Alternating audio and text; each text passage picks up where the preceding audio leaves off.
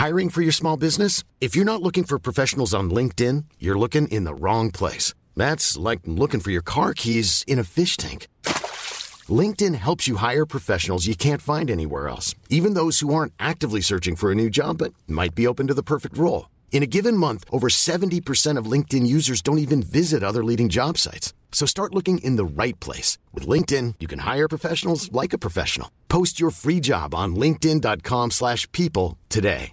There's never been a faster or easier way to start your weight loss journey than with PlushCare.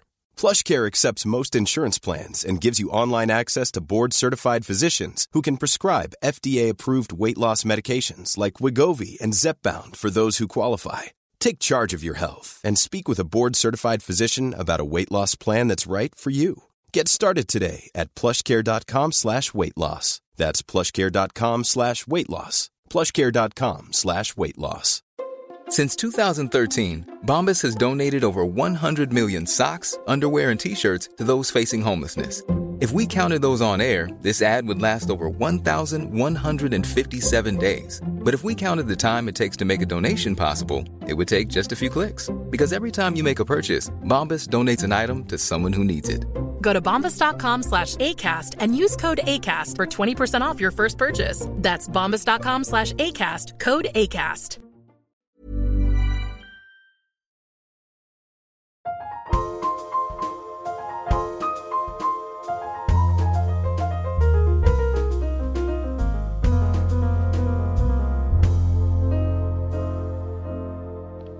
Hello, hello, hello, and welcome to episode three of the Starting Line podcast with me, Rich Leigh. Before I get into episode three and our guest, I mean, you've probably seen his name anyway on the episode title, but before I do that, just a quick one again to say thank you for all of the love, all of the loveliness around episodes one and two. That's with Levi Roots, episode one. If you haven't listened yet, do go and listen.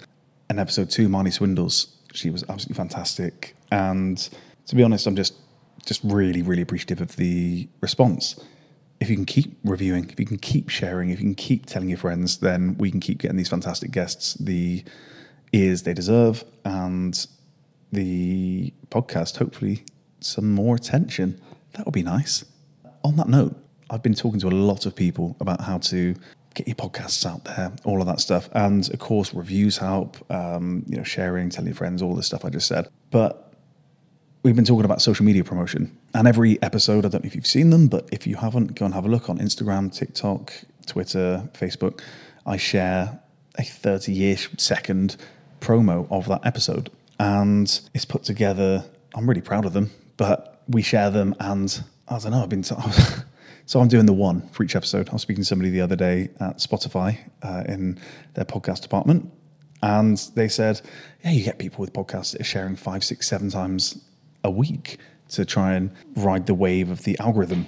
And that sounds crazy to me, but I want to do whatever we need to do to get this podcast out there to as many people as possible and to give as many listeners to the other fantastic guests we have each series. So if that's you, if that's something you're good at, if that's something you think, right, yeah, I want to listen to this podcast and I want to pick out the best bits and I want to, you know, help create social media content, then get in touch. That's hello at startinglinepod.com and just say hey or on any of the social channels. Indeed, they are brand new, so we are doing the best we can to get this to as many people as possible. Thank you for a start. You're listening, so that's a good thing, right? On to the guest. Today we are talking to James Cracknell, OBE. James was born in May 1972, making him 51 years old. He's a British athlete, a rowing champion, double Olympic gold medalist, and God, it doesn't stop there.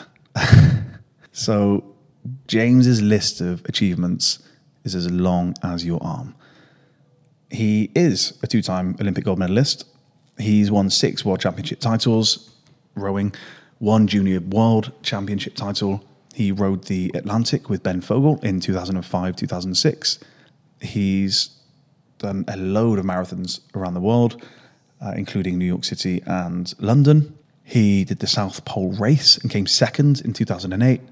He, in the same year, did the European Triathlon Championships. And in 2010, he became the highest placed Brit ever in 25 years of the Marathon des Sables. Now, if anybody doesn't know what that is, It is a 250 kilometer race in the Moroccan Sahara, so you can imagine the temperature there. Uh, he participated in the Yukon Arctic Ultra and came second in a 430 mile race. And in 2019, he became the oldest competitor and the oldest winner for Cambridge in the Oxford Cambridge boat race, which he described as the most humbling experience. In 2020, he set the British indoor rowing marathon record, covering 26.2 miles for his weight and his age range, um, all raising money for Headway, a charity or association he's got an awful lot to do with for good reason. We'll get onto that in a second. Uh, yeah, he set a time of two hours, 30 minutes, 37 seconds. So, as you can tell, I, I, didn't want to do that thing where you get onto a podcast, you start talking to a guest, and you tell them things that they already know. So, I wanted to tell you that now before you get into the episode. As well as all of those things, in 2010, James's life changed when he was hit by a fuel truck while he was attempting a cycle, run, swim, row from California to New York. And he got hit, then spent 12 days in a coma and had a significant brain injury that we get into in the episode that left him with some speech problems, some I mean some some real issues. I'll, I'll let him talk, you know, speak exactly to it. But the the fact is, he is one of the most incredibly single minded, determined, decorated people I've ever had the pleasure of meeting. And I think people talk about this Olympic mindset, and you are dealing with one of possibly our most decorated athletes that Britain's ever produced, one of our most incredibly goal orientated, single minded athletes that we've ever produced. And hopefully that comes out in the episode. I think it does. So without further ado, I bring to you my conversation with James Cracknell. I obviously listen listen to interviews with you and, and various other things. You you know you say that you you feel like you didn't really celebrate any of the mm. success. How's that been for you? It's well, actually, it's you keep doing things. Well, that's part part of it. I think it's in whatever sport you're you're in, but especially with, with the Olympics, it's on a four year cycle. So whether you're a fan of any of those sports or not, there's always an understanding of what the Olympics is. And effectively, it's everyone knows every four years. So it's a get out of jail card for a lot of things you don't want to do, either things you your friend or girlfriend's about because you go out for dinner with my friends and you're like, mm, do you have to? Um, then you go, I've got a busy day training. They kind of that you kind of gets you out of that, yeah. and then it also stops you asking questions about your longer term motivation because you've always got that that goal on the end, and um, and then it's actually one of the questions I think sportsmen find the find the hardest afterwards is what are you doing now? Because it, you know, I found that as well. It's it's nothing in your head is as important as the Olympics were, and, and therefore nothing sounds quite as good. So it's and the other, I guess, there's two ways people go is partly living off it or doing other things. You mean like speaking gigs? yeah, sort of and the, the thing about um, about my sport is that there's not the huge sort of corporate market around it, whether it be you know, rowing is not the same as with football or rugby. You've got loads of rugby club dinners and round Six Nations and also international. You can make money talking about it, whereas yeah, it's not so much appeal of. So what do you do? Sharing a room with Pinsent for six months of the year. It's not up a mountain in the middle of nowhere. It's not the same. So you, then carve out. Know, you're lucky enough. I was lucky enough to get a number of opportunities. You do different things to try and make your hobby your job as well. But it is it is difficult. I think that that uh, one question is you know what are you doing now, and the other one's are you okay after the accident? Of which those are two questions you don't really, you know, I guess you avoid answering yourself, but then you don't want to to be asked as well. So it is a retirement is a different thing. And, and do you feel like you're retired?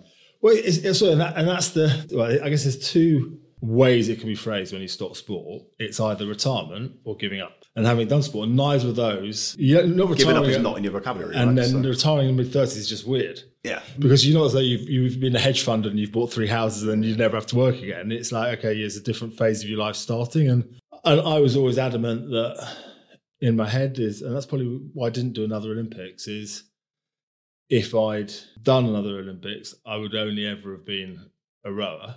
And you know, I rowed with someone who you know, went to five, won five gold medals, and he's far more than just a rower, but he's always ever going to be known as that. And um, you mean you said that you think you had another Olympics in you?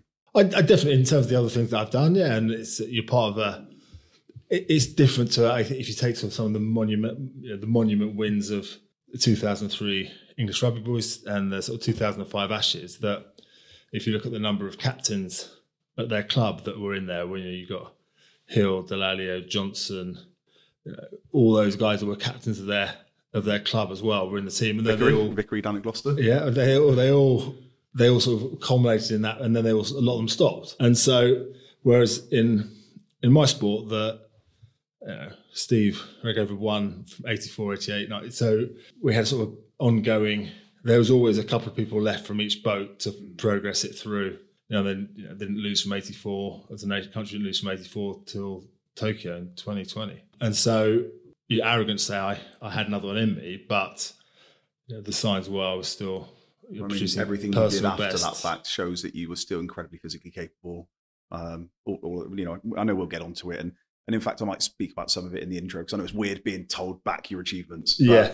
um, that would have made it five Olympics, wouldn't it? Because you there were two that you were injured for. Yeah, I broke my shoulder before 92, and then I self moved reserve. That was playing rugby, wasn't it? Yeah, well, yes. I was on the rugby pitch playing. I think uh, you throw a ball at the uh, Rome World Championships, and I guarantee that there's a thousand rows there. I guarantee it'll get dropped. Really? Yeah, it's like you think you think some of our slip fielding's been bad in the Ashes. You throw a ball to a bunch of rowers, that no chance of it getting What caught. position did you play? I was um, second row or blindside, but generally, yeah. But but I'd not. But then that involved that sort of insinuates a little bit of skill, which I didn't have. It was just I happened to be fitter than most people. And you went to a grammar school as well, right? So, Yes. You know, obviously rugby being At my grammar school, Kingston Grammar School, someone broke their neck playing rugby, so they stopped it. And so, because it's next to the river, they, they chose rowing instead. So, ah, is that how you got into it then? Hmm, because I didn't fancy cricket. Well, well, and cricket didn't fancy me, if I'm really honest. Um, and and so, you know, I was standing in the outfield, generally doing nothing, and then this boat went past, and I thought, everyone is doing something. I'll never get that. Because uh, I imagine if rugby had been an option, I would have played that. I played it were for you? a club outside. Well, when I started rowing, 13, 14. Yeah. Did you at that time? Did you kind of know not where it would take you, but did you look at rowing and think, okay, this is something I really want to throw myself into? Well, you you start off and you fall in straight away. So you initially know there's not, but in terms of where it would be, you know, it's when you're at that age, you, it's great doing something with your mates. And the, you know, the ones I stayed in touch with at school are the ones that I did sport with, not the ones that I did history with. So, it, it, and that, so in that sense, and then I've been doing it a couple of years, and the Olympics were on in '88. What was that Seoul Olympics? And Steve Redgrave won there, and I'm staying up and watching the rowing. And then it's suddenly okay. That's where this sport. I got to the stage then I wasn't falling out every day. Um, this sport, that's where it could take me. And then there's at that stage I was probably what 15, 16. There's the under 18 World Championships. I thought right, that's my first sort of if I can get into the British team there, then you know step up from there. But Did you show promise straight away, or was Um, it a case of a coach or somebody? Did somebody pick you up and say, "There's something in this for you"? Yes, but only after they, yeah, I saw that talent in you when you're 15. Yeah, Well, it's very. You know, Oh, it's easy there- then, isn't it? There's a lot of hindsight experts there. The one, Yeah. the one interesting breakthrough that I made was so after my GCSE. So the GCSEs when you're in the summer term when you're 16, and then I did the potential officers course to the Royal Marines. So that meant I had to train all summer to do that, and did that, and then I came back to school and I never lost it again in to on the, any of the physical tests or anything. Even the year above, it was just that that sort of two months of beasting myself on my own. I came back better than I'd finished, whereas everyone else came back having gone to Ibiza for two months. And you're saying off there about the football coach who lines people up and they start at various positions depending on what they've done. Having done two months of extra training, I started three steps ahead and they never caught me up which then gives you confidence to say, right, I can. If you put your work in, you can do that. And of all the sports I tried, it was the one where you know, I could put in a huge amount of work at cricket or football and would get a tiny bit better. Mm. Whereas rowing, it was the you put the work in, you will get rewarded. Are you a sports fan? Yeah, yeah. What's your favourite sport? To watch, I I really enjoy international rugby. I enjoy watching the the Alpine finishes in Tour de France. Yeah. that's waned and, and peaked with various drug drug infringements Oh, yeah. on it. But you know, Still interested, right? it, yeah, and it's still absolutely. you know, at some stage in the 90s when everyone was on EPO, it was a level playing field, but that doesn't mean it's right. It's just still, you know, they're going through it either way. And it's, it's that. I guess everybody always says about the Olympics, don't they? It's like, oh, there should be an Olympics where everybody's allowed to take performance enhancing drugs. Yeah, and, and that, that is a, an argument. But then you look at what isn't spoken about enough, I don't think, is take American football. You know, I really enjoy watching American football, but their their ban for steroids is four games. You get caught twice, it's eight games. That's half a season. You get caught three times, it's 16 games, which is a regular Just a slap season. on the wrist, isn't it? And, and if you get caught four times, you have to go and see the commissioner. and and which is, you think those guys get caught, the Dallas Cowboys are looking after them with all their medical support. But then you realise there is no league structure there. That, that you know, to talk about the football pyramid here of know, of 100 kids that play high school football, 90 with the last game of football they play will be at high school. Mm. Then 10 go on to university, and of those 10, nine will finish at university, and, and that there'll be one person who makes it into the NFL. But back for background for the a lot of the guys is that it's worth taking a risk to get a scholarship, and and with a lax drug policy, they're going to take steroids, buy them off some bloke behind the gym, I've seen it in sport in England. and and then you think, well, hang on. So no one's giving it to you. So you think, well, I'll, if I take twice as many, and then they get a scholarship, and then you look at the number of date rape on American university campuses with guys that are testosteroned up beyond the gills, and then are also really valuable to the university. If ninety thousand people go and watch a high school, a university That's American football team, isn't they're going to be above the law. Yeah. And that's where the legal, you know, you say, well, it's a level playing field, but it's not a level playing field if you're on a date with a 300 pound guy and, he's, and you say no. And that's that's where it becomes a societal issue. So I, I'm, you know, it's winning is important, but I've got two daughters, and you want them to go to university. You don't want them to be, you know, there's an attraction to really athletic blokes, but at some point, if they're fueled up in the wrong way, you, you don't want it to be anything other than consensual. You almost went to uni in America. Yes, Uh, to- you almost went to UCLA, right? Yeah, no, it, yeah, and it's that was the. You know, I think if now, you know, with a tuition fees here, but also so there's there's over a hundred guys on rowing, rowing English rowing fellows on university scholarships in the states. Was that the case when you were? No, no, it was it just it wasn't a it wasn't a pathway in in that sense of that there was there was no tuition fees here, mm. and then it would be you know, very very clever ones went to Oxford or Cambridge, and you know there was University of London was very big as a sports, and that universities' budgets are being spread thinner now, so there's not sort of the same. You want really good rowing, then you go. Oxford Brookes University is a very good rowing university, although you only have to visit Oxford to row for Oxford Brookes. In that sense, it's not, as though, you know, but um, they're phenomenal. A lot of national team row there. But in terms of uh, if you're good enough to get a scholarship and it's free education, why not? Why not take it? I think the the the risk from speaking to my parents is that you'd never come back. But yeah, it would it would have been completely different. And you think would I think I probably would have gone now just because it's you know n- neither neither of my parents went to university, so you know, their ambition for me and my sister was to go to university and be a lawyer or a doctor. I clearly marked that up, but um, that's where their their ambition. And so you know, I remember talking to my dad about it, and he was like, "Well, Leander Rowing Club is at the rowing club in Henley, which is where Steve Redgrave rowed, and that's near near Reading. And so I'd won the won the under eighteen world championships, and I thought, well, I'll go to Reading University, then I can row at Leander. And, and my dad was like, well, Reading. Yeah, that's your mum could do washing at the weekend. And you know, that's brilliant. That's like you realise that's not the advice of. But you could go to Beverly Hills for four years free education. That's not really the uh, the So advice it you was, was, a it, was it a case that having won the world champs, there was a scholarship on the table? It then? was it, it kind of it's, it was it was not done the same. It wasn't the same sort of structured way now with people for the rest. It, it, it, you know, there is a. I remember at, at school, the teacher goes, "Well, anyone who's interested in doing Oxbridge, stay behind hmm. to do sort of." And then I would go home to my my folks and go, "What's Oxbridge?" And they go, "I don't know." Whereas because it's like you, know, you combine Oxford and Cambridge in one, it, it was sort of that. If you wanted to go there, you'd have to do extra classes and take their entrance exams, and and, and now I imagine schools will have a a program to get kids ready for their SATs and which universities are going to be more appropriate for them and all that sort of stuff. So it wasn't a real way. It's just like, well, you seem to be quite good at rowing, but not clever enough to go to Oxford or Cambridge. Try this one. So were you the first to go to uni in your Yeah, and my younger sister went. Well, she, uh, yeah, but she never got less than an A in any exam. Oh, ever. really? And a first. Yeah, she was just crazy clever. Are you both competitive? Well, yeah, I guess I am at some stuff. Um, no, she's very into very different things. So um, it was just, but she's just annoyingly good. Did she go off and become a lawyer or doctor? Or? No, she didn't. No, she well, she worked for the um, Science Museum and then Natural History Museum. So, so it was great. So more academic. More academic, and you know, your kids could have a sleepover at the museum. Also, she was, so she was cool. the best Seriously? auntie. Yeah, sleep way. beneath the blue whale. yeah. So your parents, you said that they obviously didn't know Oxbridge. What was their background?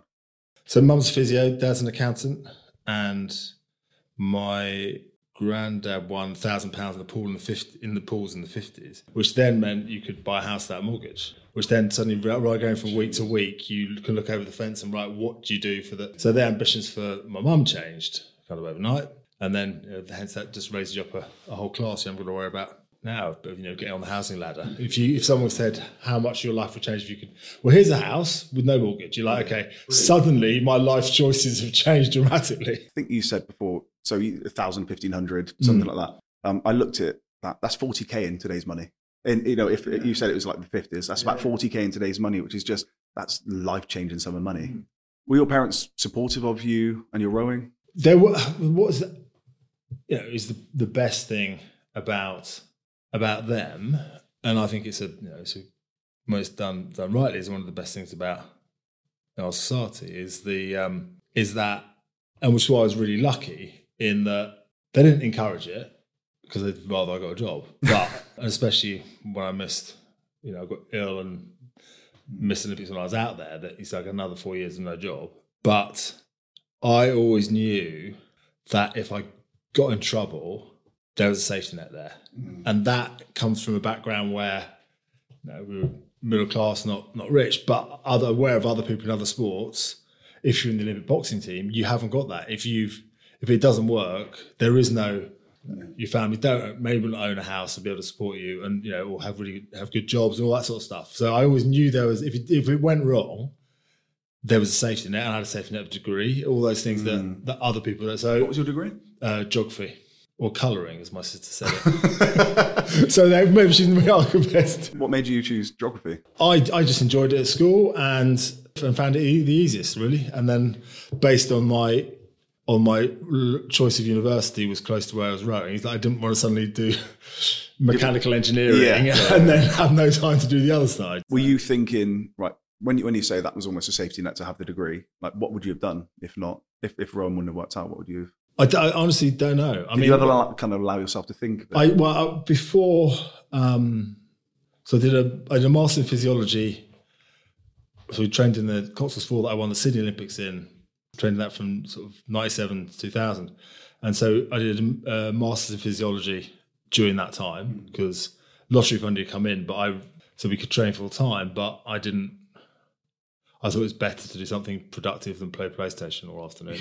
so I did a master physiology, and that also I could understand why we, you know, and challenge our coach as to why we were doing that session. Then what the point, you know, in a way that uh, he'd won a gold medal every Olympics since '72. So in one way, why would you challenge him? But you still need to know why you're doing it, and and I I didn't want to get to the Sydney Games and, and think, oh, I wish I'd asked that, or I wish I'd done that. So I think it, it, I I felt I had some academic credibility to ask those questions and, and understand understand that. And then in the final year, so 1990, 2000, I did I'd applied to law school, and then so in the Olympic Village, I was revising for the exams to get onto the law conversion course. So you know, life did change after after the games. You know, in a boat with someone when they won the fifth gold medal, made it. Stephen Matthew were the only gold medalists in any sport from the previous Olympics. You think we've got 30 odd gold medals in London and Rio, we got one in Atlanta. And so if you're in a boat with those two, A, you've got to win.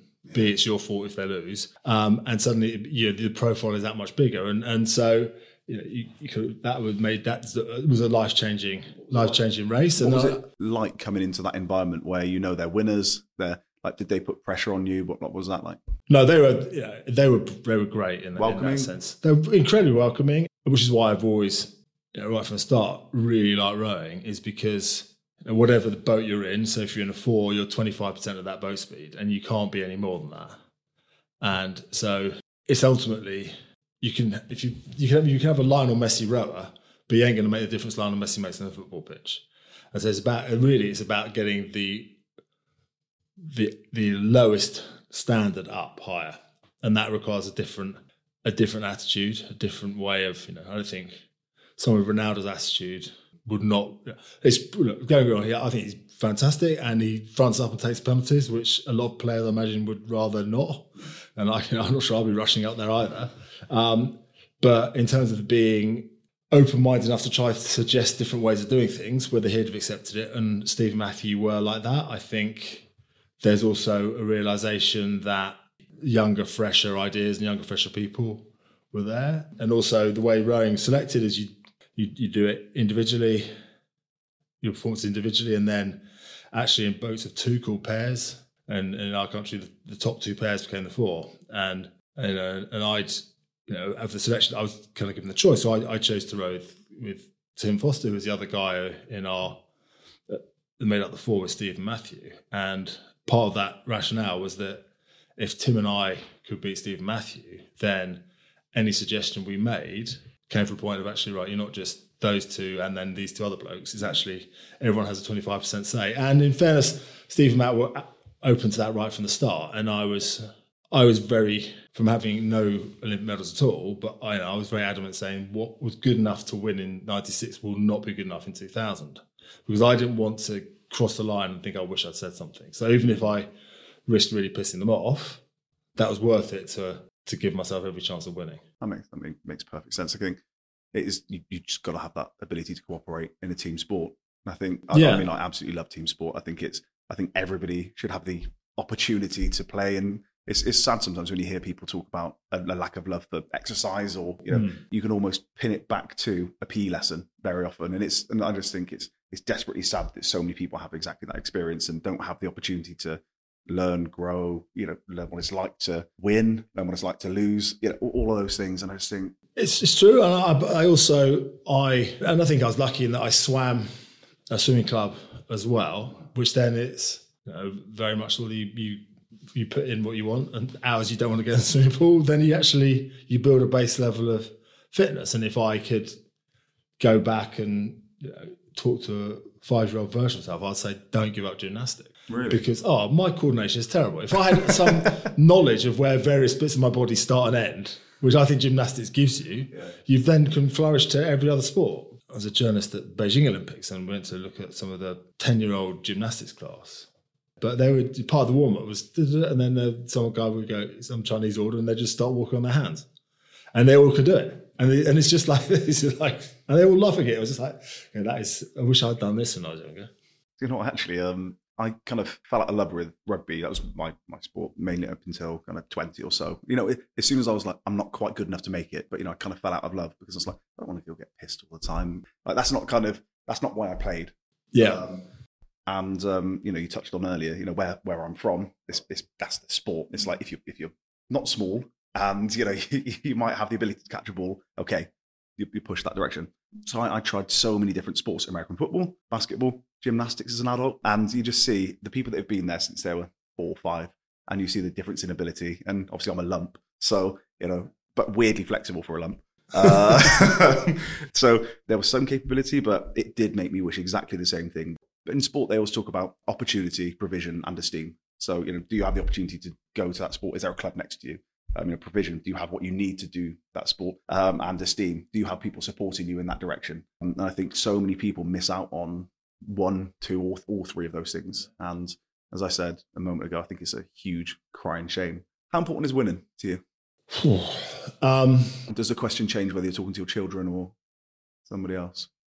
Well, in, t- in terms of children, so Trixie, my youngest, had her sports day a few weeks ago, and she was down for the 800 meters. So she's 12. And, um, and she goes, Oh, I hate the 800. I can't do it. And I'm much the sprint. So I go, You can do it. Of, of all the kids there, that you may, if you'd said, the tennis team, I can't do it. I'd have said, fair enough. You didn't inherit much inherit much coordination from me. But I said, 800 meters, you have got the genes to do that. Your heart and lungs will be, you know, you may trip over, but your heart and lungs will be will get you round. And she goes, yeah, but it's tiring. I go, look, if it's tiring for you, everyone else will be as tired, if not more tired. So, yeah. really good. And and and And she goes, it really hurts. I go, just stay one meter behind the person in front, and then in the last bit, overtake them. And it was the the, the confidence that of saying, no, you have got in the inside of you is built for this. And then she did it and loved it.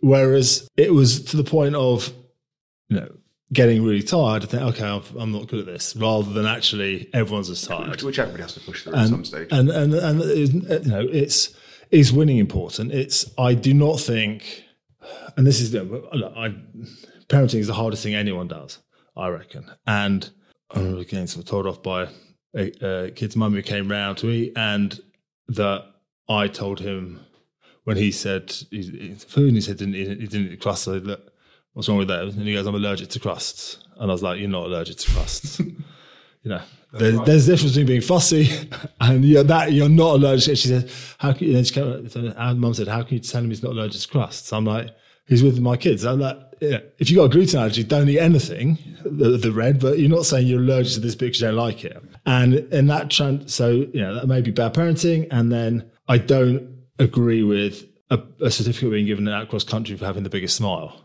Yeah, that um, it shouldn't all be about winning, but it shouldn't be about I don't think a it's prize any surprise that that's your mindset given what you've achieved and but also, I want kids to enjoy it, but I don't think having a smile and getting a certificate for it is necessarily the agree. biggest. I completely agree. But, As you say, it, it is difficult parenting, but I do think that there's such a, a degree of celebration and putting the arm around people just to make them feel better in that moment rather than giving them the, the tools to succeed in a different way, possibly in the future. Well, I think, I think so, so primary school, their cross country was cancelled one year for it being too cold.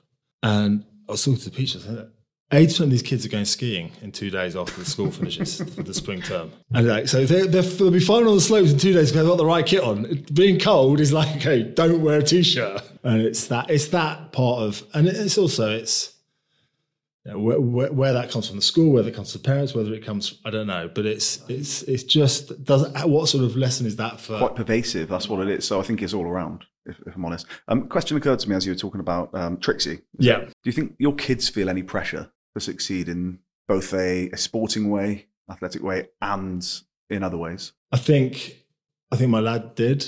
Yeah. I've got a 19, 20 year old, and he he was telling my my ex that he he would told he told a coach I'm not my dad and which is really sad to hear, and especially as it was in football. And I was like, yeah, no, you're far better than your dad. You know, if you'd been in rowing, okay, you know, a there's no excuse to say ever. He was far better than me at football anyway. It's but it's it's that kind of so yeah. Does do they feel the pressure? It's interesting. So um, Steve Redgrave, his his wife Anne was the team doctor.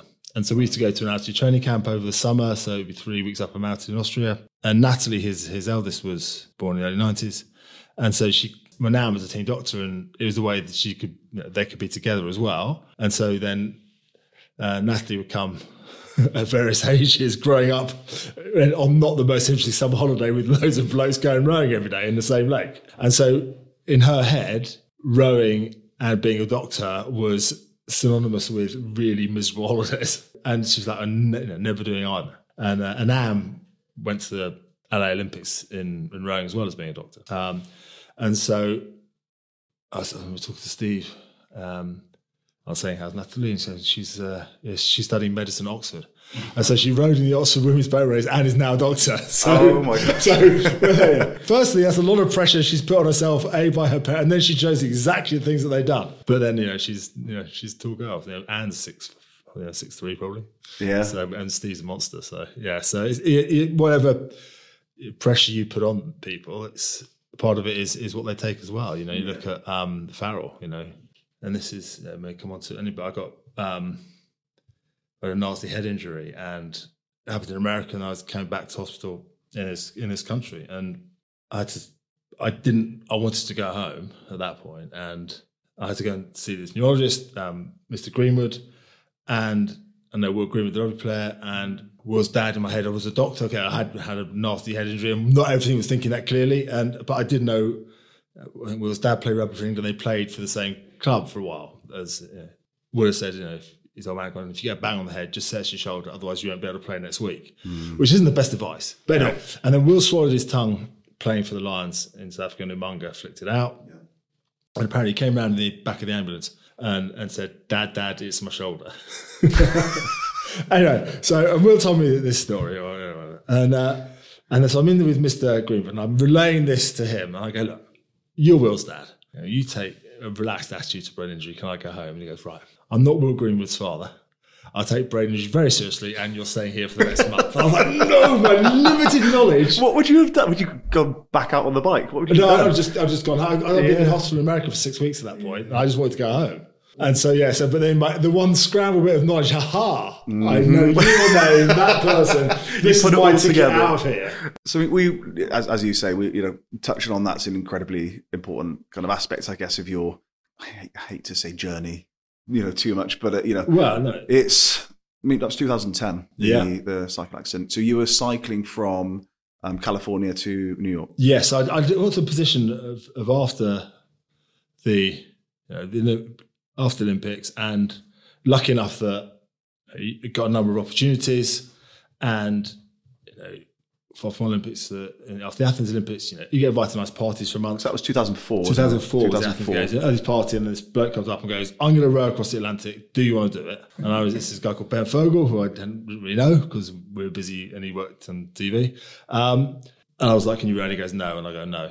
And then I was going to take it. I was So hang on, he said he asked you if he Yeah. if you fancy doing it, Which is fair play. having never rowed. Having never rowed, no, that that's it turns out that's the way Ben's approach to life. He doesn't, and that's why he's successful in what he does because he just goes up, and he goes for it, Throws Um, himself into it. And I was at that point wasn't sure if I was going to carry on to Beijing or not in 2008. Were you still training as you had? we, we would just it was, it was these month of invites was like the first month we had off after Right. the games, and uh, and I was I'm in RA and I spoke to our coach and he said, look, take a year off, keep yourself fit. If you want to come back, you know, that's enough time. Um, and I thought, okay, I've got no goal for the first time in a decade. Then I phoned up Ben and said, Are you going to do it? And he goes, Yes, I've got a boat. So, so we rowed across the Atlantic, put me off rowing for life, but never mind. And then we kind of, we, I love we- that you say. So we rowed the Atlantic. yeah, it was miserable. You're the second person I've spoken to that's rowed the Atlantic. And I bet they didn't do another ocean either. Kelda Wood, MBE. Uh, I don't know if you've heard of Kelda. She runs a charity called Climbing Out, and she she was equestrian Yeah. and then um, got injured. In I mean, you showed me that Looney Tunes thing earlier on in the most freak-like way. So she um, a, a ton bale of hay fell on her head, compound fractures like you wouldn't believe, and you know, so um, she became the first adaptive person to row the Atlantic solo. Just in talking to her, she said it like you said it. He was like, "Oh yeah, so I just, so I rowed the Atlantic." And I'm, "No, no, no, no, you didn't. you didn't just. I mean, to, say, to to ask you how you found it is, and, and I know it was documented well because there's a BBC series. There wasn't yeah. I mean, in terms of how finding it, the the real, the toughest part, the physical stuff is, is kind of okay. It becomes more about problem solving than the physical side. But the actual hardest bit was being alone in your own head because we'd do two hours on, two hours off, all 24 hours a day. So you weren't always, you know, who's in the cabin when the other person's rowing. So you spend time on your own. And that's you know, a long time on your own, especially it's on the equator, so it's 12 hours of darkness. So mm. You've got to be happy in your own head. And that was the Are you? hardest. Yeah. uh, Well, I, I'm better at I wasn't at all at the start. I was just want to get off and stop. We hadn't made such a fuss about going the BBC filming it. Probably was smashed a hole in the bottom of the boat and pressed our EPIRB and got rescued. But vanity is an amazing motivator at certain points. And then once you got into the habit of it, now I think the the reality is in, in so many things, whether it's doing the London Marathon, whether it be uh, any other challenge you set yourself in business or whatever, is that to achieve it, you're taking away from time from mates, family, whatever. And you know, I remember uh, Bev saying to me um, as we were pushing off because we had a, you know, you're going to be away, you know, planned to be away for 40 days. That we had a 18 month old. Her words are, "You better bloody enjoy it." And then you're there for two, and you get, And you- you've you not had a enjoyed it. phone. You, I'm not phoning up going, "Oh, it's really horrible." Um, Yeah, it's great. and then then actually, you, at some point, you learn to go, actually, when am I going to row across the Atlantic again? Never is the answer. Um, put your head up and enjoy being there. Did and you make the manage to most of enjoy it? Yeah, the second half, you go, okay, right, appreciate it is more than enjoy it. But in other things I've done, where I went to the South Pole as well, is actually look up and look around, around to the Sahara, or just take an appreciation of not what you've done to get there, but what other people are are sacrificing for you to be there. And so with those, you know, I mentioned South Pole and other things, I got to a position where my hobby and what I really enjoyed doing was actually a job as well. So I was working with Discovery Channel, and it was an endurance, effectively an endurance travelogue through the state, so across the state. So cycle out of LA, then I'd run through Death Valley, which is amazing, and then cycle up Route 66, which is the kind of mother road, the backbone of America, up to Chicago and Lake Erie, row Lake, um, or past there, then row Lake Erie, um, and then cycle into to New York, and and then I got How many miles was that? it's about three thousand probably, and then I I, I got uh, cycled into Death Valley, ran through Death Valley, and then um, on Route sixty six out, uh, not near Arizona is where the where the helicopter took me, but on Route sixty six I got um, hit by a fuel truck. Uh, so I was cycling and it was when we hit me on the back of the head, and then um, is going to sound like a stupid question, but I don't know if I've heard it answered before. Like, did you hear it coming? No, no, I got no no memory of it, and I got so, and then I was in a coma for ten or twelve days, and then kind of what they call islands of memory, where you can remember certain things, but um, not day to day memory for quite a long time, um, and then actually no real uh, issue with long term memory. I was just about to ask exactly exactly that. facial recognition, short term memory, really bad. Um, At the time, or still?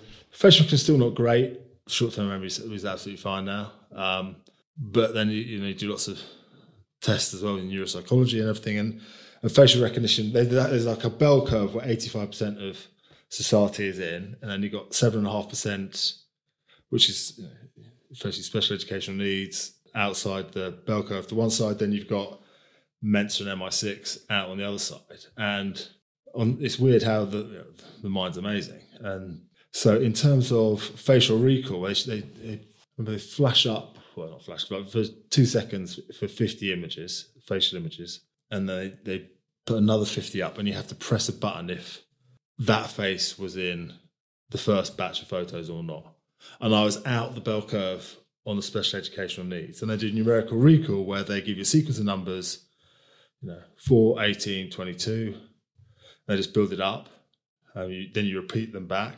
And then and there's another one where it's 4, 18, 22, and you have to go 22, 18, 4. And I was out the other side in Mensa and MI6 for being able to recall sequences of numbers. And I'm like, I never was out for, you know, that that's new. Hang on. And that's also new. But so it's just that, it's these sort of, no, it's, it's uh, the mind, the As you said, is- it's incredible. It is incredible. And that's uh, you know, un- underappreciated. And you know, neurologist goes, look, we, the reality is we don't know much about it. And I'm like, I'd rather you didn't say that. I'd rather you knew a lot about it than me. yeah.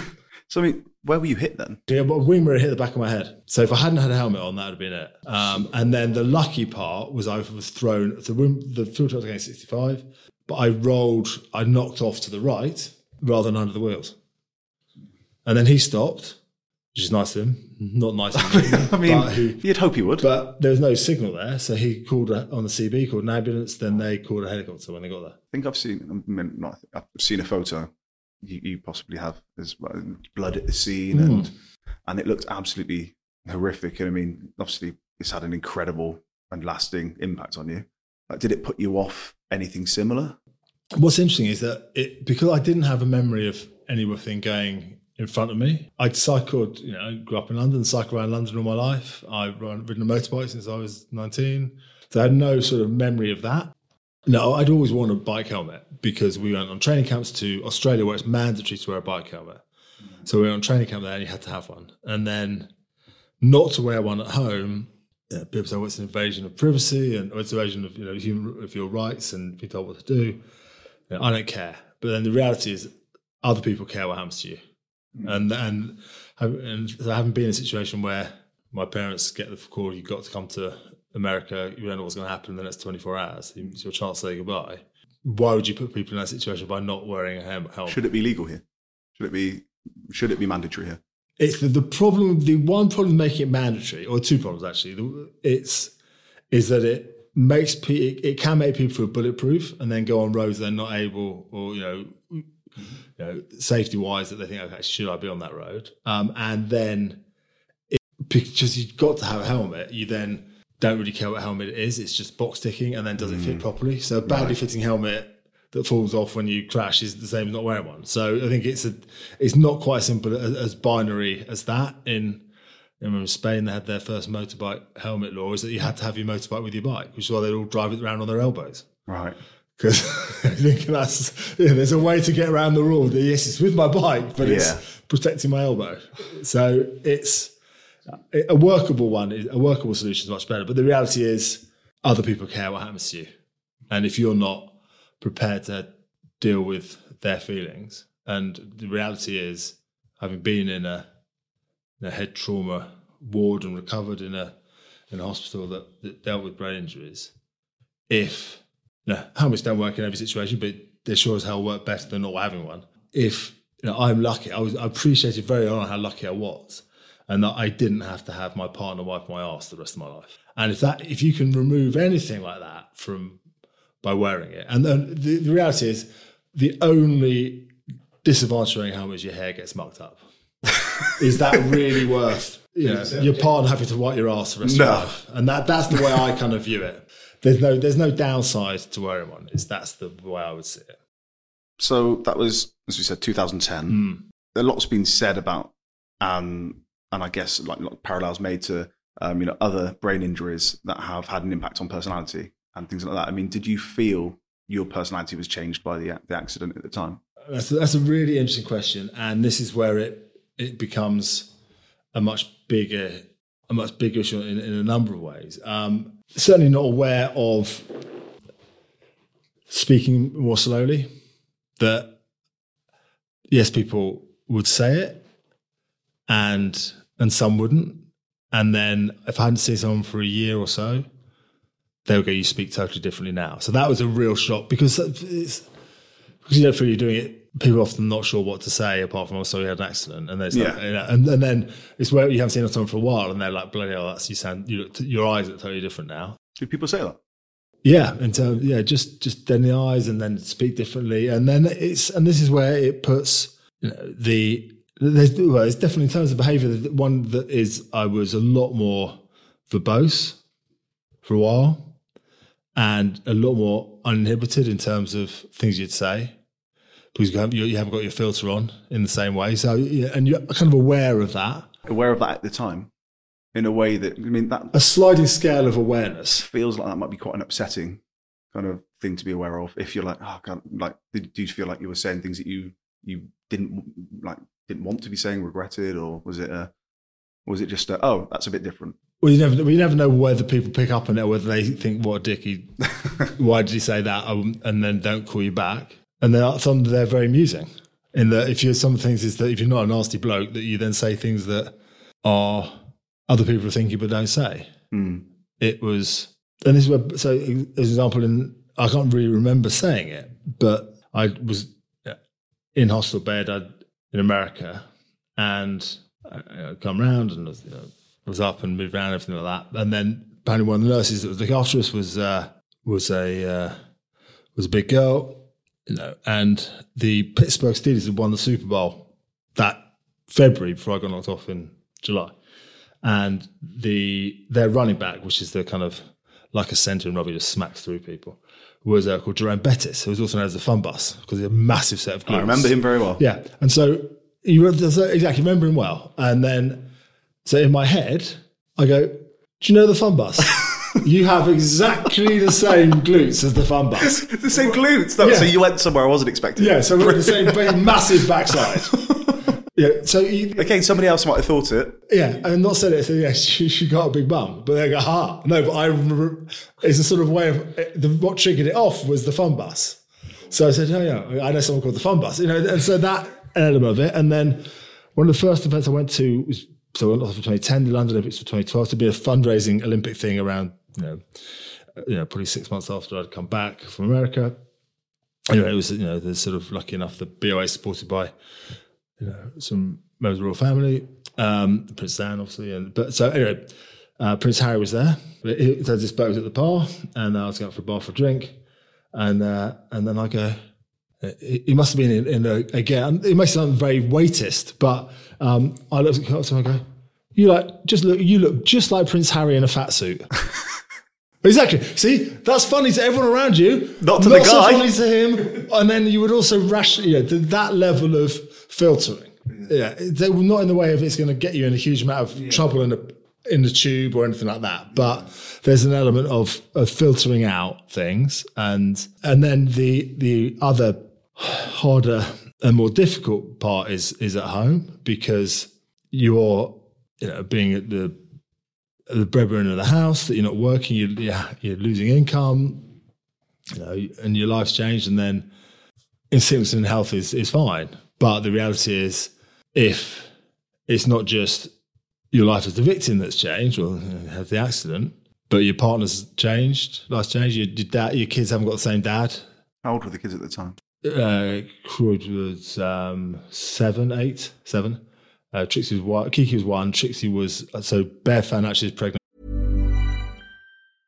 Hiring for your small business? If you're not looking for professionals on LinkedIn, you're looking in the wrong place. That's like looking for your car keys in a fish tank. LinkedIn helps you hire professionals you can't find anywhere else, even those who aren't actively searching for a new job but might be open to the perfect role. In a given month, over 70% of LinkedIn users don't even visit other leading job sites. So start looking in the right place. With LinkedIn, you can hire professionals like a professional. Post your free job on linkedin.com/people slash people today. Since 2013, Bombas has donated over 100 million socks, underwear, and t shirts to those facing homelessness. If we counted those on air, this ad would last over 1,157 days. But if we counted the time it takes to make a donation possible, it would take just a few clicks. Because every time you make a purchase, Bombas donates an item to someone who needs it. Go to bombas.com slash ACAST and use code ACAST for 20% off your first purchase. That's bombas.com slash ACAST, code ACAST. when I was in a coma. So um, they're young as well, and then the stress of you know, firstly being pregnant, and then my loss of earnings. Then also, I couldn't drive for a long time, and then I discovered I had epilepsy. So I couldn't drive again for another couple of years. So suddenly, your partner is dealing with different personality, someone who can't drive, and she's pregnant. You've got four kids, suddenly not three or two, and it's, so it's the whole all those other stresses added to which, whether it be behavioural change, whether it be oh, for a long time, I was not good at a changing structure. So if plans change, so what we're doing at the weekend, and you know, you, you said I've got kids that no plans are set in stone with three kids. It's a movable feast, and if you if one of you you know, if one of the parents is really bad if plans change, that is not conducive to an easy weekend, and then that that stress comes in with life, and you know, and and, and the reality is, and this is where you know the work I do with HCML is, is really important. Is the Bev was also affecting my case manager in terms of what ex, you know, treatment, outpatient treatment I was, you know, entitled to, whether it be, you know, sorting anti-epileptic medication, whether that be therapy, whether that be ongoing neuropsychology, everything else, and then loss of earnings, and then dealing with three kids, and suddenly all those other stresses is, is enough stress running a household, and then you're being the case manager, and then How long was that ongoing kind of treatment for? Or is it, is it still ongoing well, now? Well, the well, big issues that the neuro, neurologist, neuropsychologist, when I like uh, checked out is the wrong word, but when I was checked out or discharged, or whatever the word is hospital, that it gave lots of very useful, I'm sure, instructions. But I remember two, and they were or two things. Don't get hit in the head by a truck. that would actually be more useful than 80% of people with a brain injury get divorced, and where you are after three years is where you'll be for the rest of your life. All right. And those are two. And where I was after three years, I, I went. I studied at Cambridge 2018, 2019, and I actually handed in my thesis nine years to the day that I got knocked off. And there is no way in hell I've been able to do that after three years. So it's just not true then? It's not true. And then the the difference is that I, having done sport, and then you, you know, where you are now, can you believe you can get to the Olympics? You do, but other people go, well, you know, a lot of people want to win the Olympics. And then mm. if you listen to that, you're never going to get there. And so luckily, when he said that, that was, I'm used to hearing people put limits on you. Whereas if someone isn't, they accept that and they go, okay, that's fine. I am going to get divorced. This is going to happen. And the divorce one did happen. But I think, and, and that is, it's really disheartening to think how many people have, have been not had their recovery optimized and had it limited by someone telling them what they won't be able to do. And that you, you ask how long the recovery process is. It's it's more is it being optimized all the way, and and that's where it is really difficult if you're the partner emotionally invested rather than having a case manager do it. And the you know the reality is that if your partner is, you know, I, I spent, for example, I spent was it, 19 through to 30, 31, 32, of we train twice in the morning, rest in the afternoon, have an afternoon nap, and train again the after, afternoon, evening. And apparently, afternoon naps aren't normally that useful in a working day. So I had to, when I stopped sport, I had to sort of get out of the habit of an afternoon nap being a productive thing to do when you're 30. And, and then suddenly you're coming from a brain injury and everyone's saying, look, if you feel tired, just have a nap. And then you're worried you're not earning for the house and someone's telling you to go to sleep. Mm-hmm. You think, well, how am I helping going to sleep? But you're obviously helping your brain recover. And then if your partner is your case manager and you've had a stressful time, you know, all marriages are stressful, but again, it would be different behavior, not what your partner signed up for, everything like that, that if your partner then telling you to go and ha- go to rest, oh, it's one of those days, go and have a lie down Mm. Even though it is the right thing for you to do, coming off the back of other stress is very different from your case manager doing it or other experts telling you, right, you need to rest. Well, you, I mean, I was going to say it's a personal question, it's a personal interview. The reality of it, uh, to, to your point, it's important to be very open, and this happens to people all over the, you know, all over the world. And you know, the the, the recovery. How many people are being told you're probably going to get divorced, mate? You know, how mm. many how many people are being told that? You said that obviously you're not the breadwinner. You know, you're not bringing any money in. Was there financial difficulty at that time? No, no, there wasn't. In terms of not on the breadline, no, there wasn't. There wasn't. But in terms of, but yes, were we eating savings? Yes, and was there, and the perception of work. You know, I was very lucky in that the Olympics were in. There was Olympic work coming in. They may have wanted to sponsor current Olympians, but they were busy training. Whereas you got a limited number of Olympians with gold medals that are, around to, to pick up that work. So if the Olympics had been in, if the 2012 Olympics had been in Rio, not London, it would have been much harder because you pick up that that kind of work. And but it kids at school and school fees, and you don't have to send kids, but you suddenly you, you've signed up for that, mm-hmm. and there's the whole load of before you you start in negative before you even get out to zero, and so there's that that side of it, and the and the reality is that we were very lucky in that it's, it's actually luckier in that period of life. It's less lucky when you're getting divorced. But you know, my peak earnings when I was 30. So we had that buffer of having won a couple of Olympics and the bonuses and all that, and the sponsors are very lucky to have had happened at that stage of life. So I had a buffer, which I don't have now, but then I did. So that sense, it was not that of which other families have far more stress than that. I guess that's what I was trying to get to as well. Is you know it's hard to relate to to a, a, a double Olympic champion. You know, but anybody listen to this that you know might be going through something similar, they might think, okay, yeah, there is hardship, and and I mean, I guess I'm, I'm intrigued. Well, in terms of you know, it all depends on what. So when I stopped at the Olympics, my aim was to get to the point of retiring where I didn't have to work for six months. I could choose what job I did. It's not not ending. It's not when Lionel Messi, Lionel Messi finishes Inter Miami. He's going to think, "What am I going to do in six months' time?" He never has to do another thing. I had. I was. Don't get wrong. Having six months to really choose what I want to do is a luxury that less than one percent of the population have. I totally accept that, but it's it was a, a finite time, and it gave me that the luck, you know. And I was aware I had that choice. I wanted to make the time to do something that would you know feed the family and you know I would be motivated to do for the for the rest of my life and you know, and contribute to society. But it's um, it's and and that's why it is. I think I've chose I chose to talk about having a having a brain injury because it is and and not, you know it's there's times when I really regret it because I was, oh, I never wanted the Olympics was something I did, not who I am, and I didn't want my rest of my life to be defined by one day when I got hit by a fuel truck. And if you talk about having a brain injury, that's you're that bloke with a brain injury, as opposed to that bloke in a rainbow. And but at the same time, there are so many people who've have had setbacks and have got an injury and may not think there is any way back.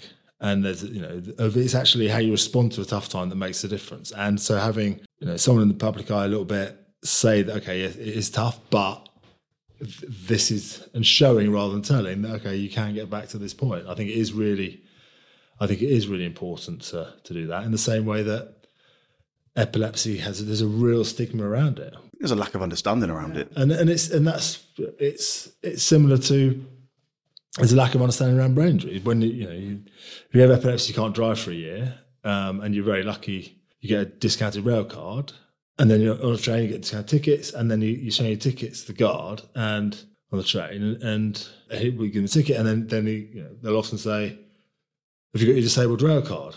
And and everyone else looks around and goes, well, he's all right. What's wrong with him? Because it's not visible. Exactly. And suddenly you're like, okay. And then so there's all those little, and everyone has a different way of a varying level of confidence to cope with a comment like that. Yeah. And I was, I was kind of okay with it. It was quite embarrassing, but I think, okay, fine. But some people may really, if they're having a bad day and that, it's the last thing they want, or they're with work colleagues. And, you know, you know my work colleague, my, my basically, you dickhead.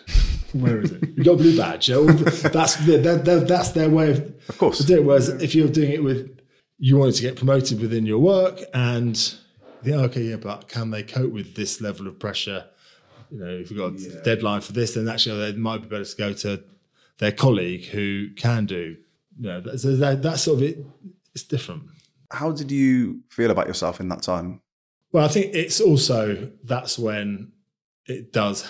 You know, comments of, of people around you make a difference. You know, Bev was phenomenal in those first few years after the accident, but their frustrations there. And so whether it be, say, for example, that I wasn't resting in the afternoon, so therefore I'm not looking after myself. Whereas in my head, if I'm sleeping, I'm not helping the family earn money. So that's conflict. And then if a partner's life has changed because they're not able to do what they do because you're not working as much or whatever, then those frustrations turn into sniping comments. Mm. And then if you're already on a low confidence, really hit you a bit harder from the person you care about which then made you know in that situation. So I'm not putting it on her. It's you know it's, it's a it's a whole behaviour thing as well. Is that actually should I be prioritising rest to then get work? It's a real difficult situation. You have to real confidence to go. No, I need to go and have a 20 minute nap in the middle of the day. It takes a lot of belief that's going to make you make you better and more productive. And then makes the phone up and go for say, do you want to come for a drink? And I'll go. And then you're confident. And I'd rather you'd rather not go out. Yeah. Which then puts more pressure on the you kind of there all the time rather than going no social, So other yeah. people you may taking it off you rather than your partner's always taking it. So it is a whole is a whole in, so in terms of the question of how I feel about myself, my the rest I just low on confidence and I felt um, my shit was drifting without really having a planned direction, which is the first time in my life that that it has done. And and that's where you know case manager does really come in. And, and I mentioned the work I'm doing with HCML as their sort of rehabilitation ambassador, and they've got a, a client there who's actually simply had a bike accident and well, doing push bikes. Um, and it's is a very similar thing about his partner doesn't think he's looking after himself best. He's not resting. He's trying to get back to work too much. He runs a business, and he's not resting, and that's frustrating her. And his biggest fear is him waking up one day and she's gone from everyone from the outside, the solution to making your wife happy is to have an afternoon nap. That is not the hardest. One, as one plus one goes, everyone can see that's actually, she'll be satisfied that you're take care of your health. That will mean she's, you know, your fear of her waking up one day and, or you wake up one day and she's gone is not there. And when you are at work, you'll be more productive because you're rested. But it's that being told by your partner and believing it's the right thing is very different to your case manager, or actually, which is why HCML got me involved to actually talk through my experiences of it. And if I could go back, I would rest more. And it, and it was interesting for me. And this neurologist also said, don't drink for six months. And for me, that wasn't a problem. It's we, at the Olympics, so our last drink would be New Year's Eve when it clicked over to Olympic year. So our final was, say, Sydney was 23rd of September. So our last drink was the Millennium New Year's Eve, and we didn't drink until the 23rd of September. So for a neurologist telling me six months, You can do it. that's, I've done that before. Yeah. Whereas if you get smacked on the head by an RSJ on a building site, and your neurologist says six months, you go, well, God, your mates every week. Hmm. It's like, and that suddenly is not possible. Whereas an afternoon nap for him may be oh, brilliant. I'll take that. Whereas for me, the afternoon nap, I, I spent 10 years getting out of that. And then, but then drink, okay, that's fine. I can, you know, drink. That's fine. I can do that. I've done that before. Whereas afternoon nap, I, no, no, I've got out of that. I'm not really productive.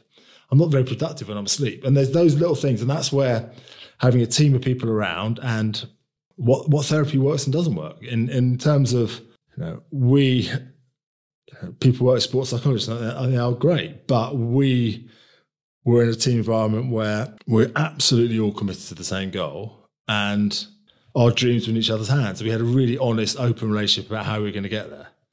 And so we would share problems and, you know, we come into a room like this, we'd have it out, but as soon as you left that door, there were no grudges. And we kind of lived by that. So we didn't work with a sports psychologist. And our coach was very much, was a team of five and he, he knew us all really well rather than having someone come in and drop out. And so when I was went to see a neuropsychologist, I remember the, the first time I went there, there was just you know really two armchairs and one had a small table with some tissues on it. And I, was, I said, "Have you got a cold?" And she goes, "No." She goes, "No, they're for you in case you know." And my, my thought was, "You ain't breaking me," and which I which I realise is not the approach you should have going into a therapy session. And I wish It's the approach you have if you go into an Olympic final. exactly and and that's and so that's where then you come home and then you know Bev set it up and it's like oh she's rubbish rather than then to the case manager no this is the right person you don't like this therapist we'll try this one Right. and that's that's where it suddenly becomes it's much more a professional relationship and rather than your partner has spent time researching where to the right neuropsychologist and then you don't like it well, why do I bother rather than actually your partner will phone up the case manager and go you didn't go with that neuropsychologist can we find another one is there anyone else you can talk And is to that kind of the role that HCML plays? yeah, and it just just and, and that's where you go right. but, You know, however long ago you you said, how long is the recovery process? The the bottom line is optimizing the recovery. So there and then there's there's less ongoing costs on you know th- things that you then have to sort out afterwards. Things that you know, means you can get back to work early. Means you're a better dad, better husband, better everything. All the, the things are optimized, and that that comes from having experts in a number of fields. You know, the brain really um, conquers and controls everything. So, ex- example of of luck. You know, the NHS is fantastic with acute care, but it's only got a finite budget, and you know, case management and rehabilitation is expensive. But if you don't optimize your recovery, it's going to costs are going to come back in again. And so I had um, epilepsy and had a seizure, and you know, the, my son had to call the ambulance. We were at home, I had a seizure I was watching telly, and uh, we didn't know at that point I had epilepsy. And then went to know, and then put anti-epilepsy medication. Had another seizure about a year later, and then they up your dose. Um, but the I went, same neurologist was there, and I had to have a follow up appointment, at which point he had a heart attack. And so then I got transferred to St Mary's in Paddington. And what was really interesting there is that the neurologist shared a sort of a corner of a, of a, of a, a floor of building with a psychiatrist and an endocrinologist, a hormones fella. And so they talk to each other in a way that a professional case manager would. And then it's like, okay, I then work with a psychiatrist and so fill out their uh, mood state and everything, and, and they, on the scale I have there, that I was depressed. And the endocrinologist said, yes, but his testosterone levels are here, right? No, producing basically no testosterone.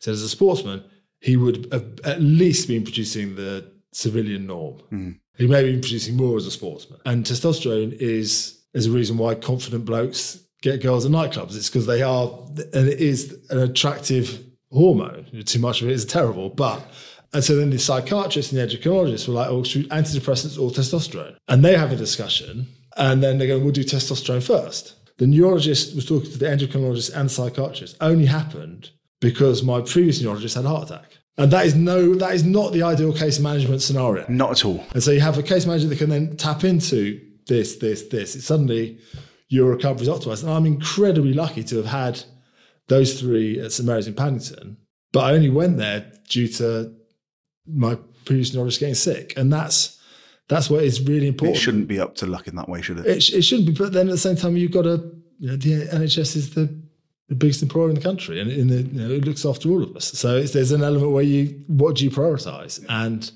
you know, the reality is that from my, I without having been to St Mary's, I don't think I'd be contributing to the national purse in the same way that I am now. So it, it's a really it's an impossible. Like, hey, if anyone could answer that question, they'd be straight in as chancellor. So, which actually brings us on to something I was going to be talking about a little bit later. But you were announced as a Conservative candidate, right? Yeah. Um, and that was. Um, well, no, they're doing seat selection now, so I am. Yeah, so I'm still in the in the process. You are. So yes, talk, yes. Talk so, to me about politics. So um, I want to get on to Cambridge and almost uh, why and Yeah. human evolution. But um, as you mentioned, politics. Um, Well, they're both tied in with each other. Really? Actually. So, Okay, so well- I I worked with um, Policy Exchange and the Centre for Social Justice on childhood obesity, physical activity, and poverty. And I you know, sat around a, table like this with uh, lots of doctors, academics, and I felt that you know my knowledge and passion was not. I need some academic credibility, and then and that's what I, I did an MPhil in human evolution and focusing on behavioural science, and that's that was my motivation to do the course was was because I wanted to add academic credibility to the work in in terms of you know policies that affect people, and then uh, the almost going too specific. uh, Twenty percent of the people of, our country, all they have in their kitchen is a microwave, a kettle, and a toaster. So a lot of healthy eating initiatives are just missing the people that would really benefit from it. Twenty percent of people don't have a table in the house. So suddenly your food choices are again, it's just things like that that make a big difference. And physical exercise is uh, only twenty percent of people walk a mile continuously once a year.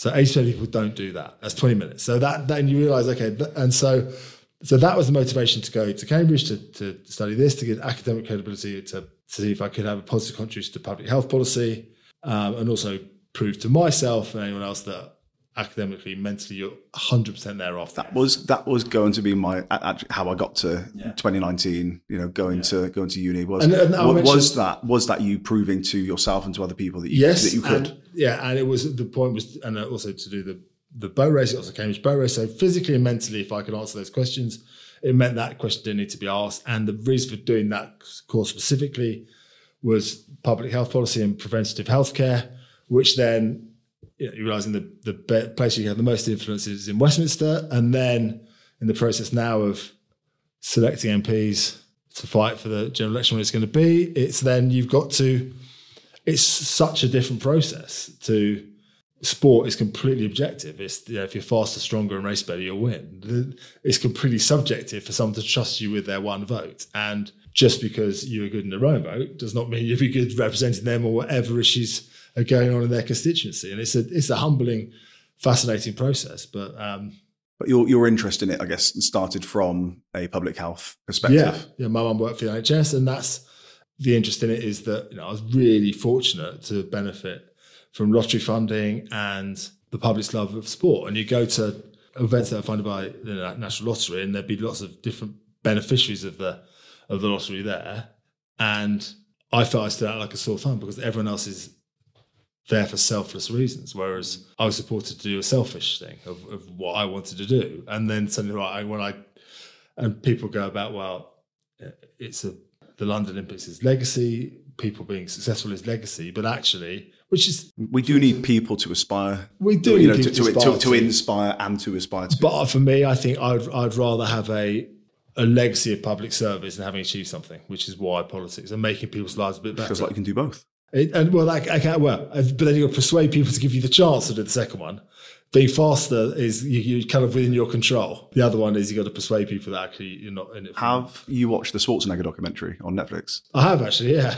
Like just just then, I was thinking, okay, well, sport elite level. And I know bodybuilding is very different to something, Well, something as objective as rowing. You know, just that it's that mindset. I think that's what keeps cropping up. You know, you, you said a few times that it, the the academic stuff you've done, which bear in mind is a degree, a master's, and an MPhil. Yeah, you said it's about academic credibility, almost proven to other people that you know you have a right to speak. It was a right to speak to your coach. Now it's a right to speak to the public. And I mean, human evolution as a as a topic is fascinating, even Oh. to, to learn. I mean, that must have been put the boat race to one side. That must have been an experience anyway. Oh, it's just phenomenal. The, uh, you know, on levels that it just easily understandable. So to give you two examples, take um, Polynesian expansion. So when it comes down from Asia through to the, you know, Samoan, Fiji, Tonga, and so there's a, a hypothesis about a thrifty gene. So in times of hardship, your body will will store fat to be used, food, store food to be used as fat, um, and a fuel. And so the, the boat journeys that they went down and the islands that they, they got to, by the time they got there, only the, the people that had the ability to store fat may were strong enough to survive the ordeal. And then you get to an uninhabited island, and your diversity as a population is really limited.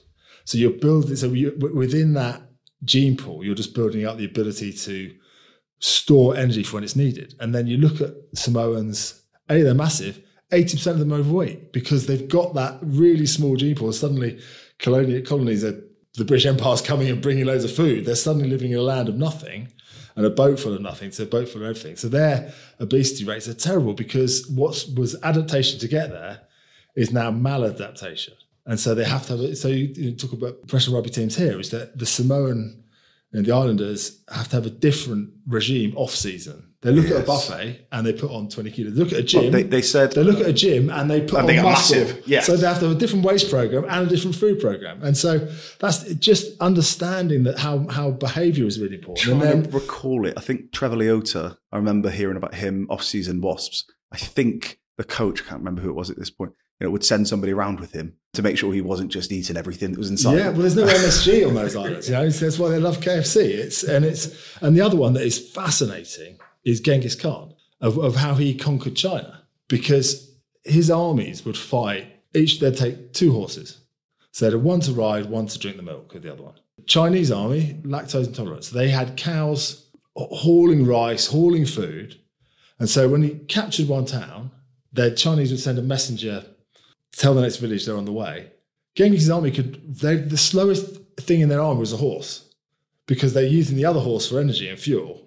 And so no army could keep up with them because whereas the Chinese are lactose intolerant, they didn't, whereas actually, so it's just the, the level of how those simple things make a huge difference to our society is just that actually behavior is such a That's it's, super fascinating. Like, and it, it must have been to, to study. Clearly, we, we talk a lot on, on this back like drive and ambition, and you know, I, I think the thing that unites the people that we've spoken to so far is exactly that. That it's not the, it's not always selfishness in in pursuit of a goal, but it is a single mindedness and a, almost like. Do you want to prove people wrong? Is that something that's in you? Uh, not not there's not no i don't want to prove you wrong because I'd, I'd rather not have to prove people wrong Yeah, but i wouldn't i don't shy away from it i think that's i kind of i enjoy it if if the challenge is thrown down to me and so talk, talk about you know parliamentary seat selection Yeah, that's- if you're being asked the questions it's you know the you put in your application and it may or may get sifted out and then a few get invited to interview and the you know, relish the opportunity to look people in the eye and answer those questions as to right, what can you do for us? And the assumption is that if there's an assumption because you did sport in this country, I think we're really bad about pigeonholing people and then getting from one one pigeonhole to the other. That we are not so, you know, so America is far better than. We'll just think, well, look how many of our leaders come from our political leaders come from other walks of life. Would Arnie have been mayor of London? who knows, right? That- That's it. But and it's uh, but then you know, in the same way that say Terry Leahy or Justin King. So Terry Leahy was CEO of Tesco's when one pound out of every six pounds was being spent in his shops. You think he might actually be quite good at being the chancellor. Yeah, He might have some good ideas, but then he gets. You know his thirteen million pounds a year bonus from exactly Tesco's. what- I mean, so, it's, it's, so we don't encourage different ways of thinking. different You, you think you think that with I mean I know some incredibly successful people that would be fantastic in office, Hmm. but it's 80k and you're getting hit with powters constantly. And Well, I think, I think you're right. I think that's the other thing is, but then it's, it's you've got to have a, a real will to do it, And that's Or not to say that that's- transfer. But he's not CEO of Tesco anymore, and could he? You know, and so there's, I think, it's, I think we limit, we put limits on ourselves, and and it actually, and I don't think it's just within politics. I think it's society, and you know, I'm married to American girl, and if it's changing, I'm sure, but stereotypically, if your neighbour turns up in a really nice car, the response, I think, more than not here is, why they got that? Mm. Whereas in America, it's, I can get that too. And it's just that subtle difference that actually enables it to be an inspiration rather than an instant suspicion. I've got a theory that we in the UK build people up if they're the underdog, all the more, all the more perfect. Build people up until they get to a point, and then there's almost a can't wait to watch you fail. You know, if you if you fail in any way, we're going to be on you. Whereas in the states, it feels like you know for, for faults on either side, obviously, but in the states, it feels like there's a you know you can do it. There's a support. There's an optimism, and here that that that exists up until a point. Yeah. and then it becomes a yeah. As, as to what you just said about the car, why have you got that? Like, you know, why haven't I got that? As you say, it's, it's fascinating because it is a very, very different approach, and um, brighter people than me can probably work out why. But you know, it's Well, no, I, I don't understand it either. No, I truth. think that's where there is there is an advantage for you know diversity, and now I think people roll their eyes. You know, the reality is that you know I, it's fine for me to talk about diversity because I white male middle class, and I've had the you know it's, it's been I've been I've been been the tide carried one way for a long time, and you know actually having had having epilepsy, a serious accident, and a brain injury, those are barriers. Suddenly, if you go into a hotel and you you say, you know, you- the gym, you say, no, hang on, you've got epilepsy. Or the swimming pool, if you've got So there's suddenly the barriers there are slightly, you know, I, you know, appreciative of them in a way that I never was before. What, what do you want to do in politics then? So what's, what's the what's the aim? The- I think the the big aim, actually, you know, for you know, the point of getting is to actually make people's lives better, whether that's your 80,000 constituents. And then my big motivation is, is preventative healthcare because 95% of our NHS budget is on treatment, only 5% on prevention. And so at some point, it's going to be a snake that, that bites the head off itself because it, it you can't keep doing it that way. You've got to stop people getting ill. And preventative healthcare. And so, I mean, you, you touched on obesity earlier on. How much of a of a role or an impact do you think obesity has on that ninety five percent? Take obesity as an example. So the cost of treating obesity and its the effects of obesity are more than the police force and fire brigade per year. But the, the big thing, eighty percent of us are going to die of an insulin resistance illness. So we eat too much of the sugar. So, so it's, it's there's just behaviour or a, a non-communicable disease, a, a lifestyle, whether that be respiratory, heart disease, type two diabetes, all the things that are controllable, and it, that, that's the thing that does benefit the economy by looking after them to be more productive. Are we as honest about it as we should be? But the the, the the problem is I'm not trying to trip you up. I'm not trying No, to lead you down well, that path. it's- because I've got my, my my belief is that we're not. I think we We're lie to not. us. We lie I was, to ourselves. okay, I was on the uh, David Cameron's government. I was on the as an obesity roundtable, um, which is looking at lifestyle. So that when the, that was back in 2014. So that that long ago, and then that was disbanded when the deal was EU referendum was ratified because they're going to spend a lot more time campaigning. So it gets kicked down, and then actually when Boris Johnson got COVID and you know attributed to being uh, overweight and out of shape, that for the first time the it was actually not physical exercise, but what you ate became an issue. That you know no one can outrun a bad diet. So it's what you put in as much is more than you know, what you burn off. But then that gets with all the, the then the problems associated with the bills of COVID, and they're straight into Russia and Ukraine. That though it gets shoved down the pecking order by other issues, and the reality is it's going to be a generational change. And if we don't do something about it, no no modern nation has has come up with a solution for it.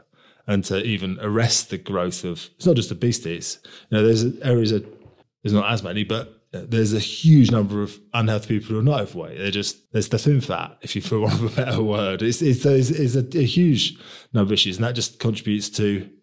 You know, my my my real belief is that uh, I want to live in a country where people make the most of their life, their kids' lives, and their grandkids' lives, and that comes by looking after yourself. It's not about rowing a boat really fast or running really fast. It's about actually, you know, if if a doctor to give you a pill that was that would give you exactly the same benefits of physical health, of physical activity, in terms of you know, Everybody you- would take it. and you- why wouldn't you take it? Yeah. You know, the, you know, I don't despise anyone who's been out for a run to come back and feel worse than before they went. And then, you know, and then also the benefits to your heart, the benefits to everything else. Um, you know, okay, it's not good for weight loss, it's good for weight maintenance, but it's more just the, the benefits of it are, are huge. And so there's that. You live in a society where people, and I'm I'm lucky in the sport that I did in that I've got mates who you know played rugby seriously or whatever, and and they go, "Do you want to do something tomorrow?" And they go, "Let's go for a run." And they go, "I can't run. I've got a knack of back, knack of this." And I go, I "Ah." mean, I've, I've had three operate jaw, jaw, thumb, knee. You know, and and it, it, you know it's impactful. It's hard. Then you you got to work your way around it. And then, and then they go, well, you didn't all do a stupid sport. Yeah. It's a bloody stupid sport. I've got, I, I said, I've got the heart and lungs of a 20 year old. I've got a bad back of an 80 year old. But yeah, apart from that, I'm fine. And so there's all, and it's that, but this is making, you know, be able to live, you know, I, I want my kids and my grandkid, if I'm lucky enough to have any, to, to not think, oh, okay, we got, granddad can't do that. I like think there'll be a long time before I'm not able to go for a bike ride with them. Yeah, And that's part of that. And I'm lucky in that I invested through doing sport in my health early on. And it, it's amazing you look after it is the most the brain is like I, I know from experience, the brain is wonderful. Our bodies are amazing. We just gotta look after them. and I mean, I think it does come back down to just an honest conversation about it and not feeling like you have to pussyfoot around almost the the, the topic. Well, this is where this is where you know, in terms of what you want to achieve in, in Westfield, the one thing that I would change would be the childhood measurement program. You get measured at, at five and eleven, so you know before entering primary school, and then when you transfer from primary to secondary. And so if you're overweight at four or five, you get a letter to say you know your child's weight management problems that come and talk to us about this. And so, but that is known as the fat letter. And then suddenly the peer person you want to engage has gone, you calling my kid fat? And then so you- you've lost them. And then the next measurement is five years later. And so one in five kids enter primary school overweight. One in three kids leave primary school overweight. And if you're obese at 11 year old, 80% of obese 11 year olds are obese adults. They're basically, their future life is predicted at that point. Mm. And you've, you've, by alienating people at that point, You've, and so therefore you should actually right where so Amsterdam is actually got a very good project where they identify areas where there are a large number of kids who've who are at risk of being overweight. And then right so it's that area we need to focus on inclusive groups in this area and measure them every year. We're not doing that. So that's that's something you can and we it's going to be a generational change.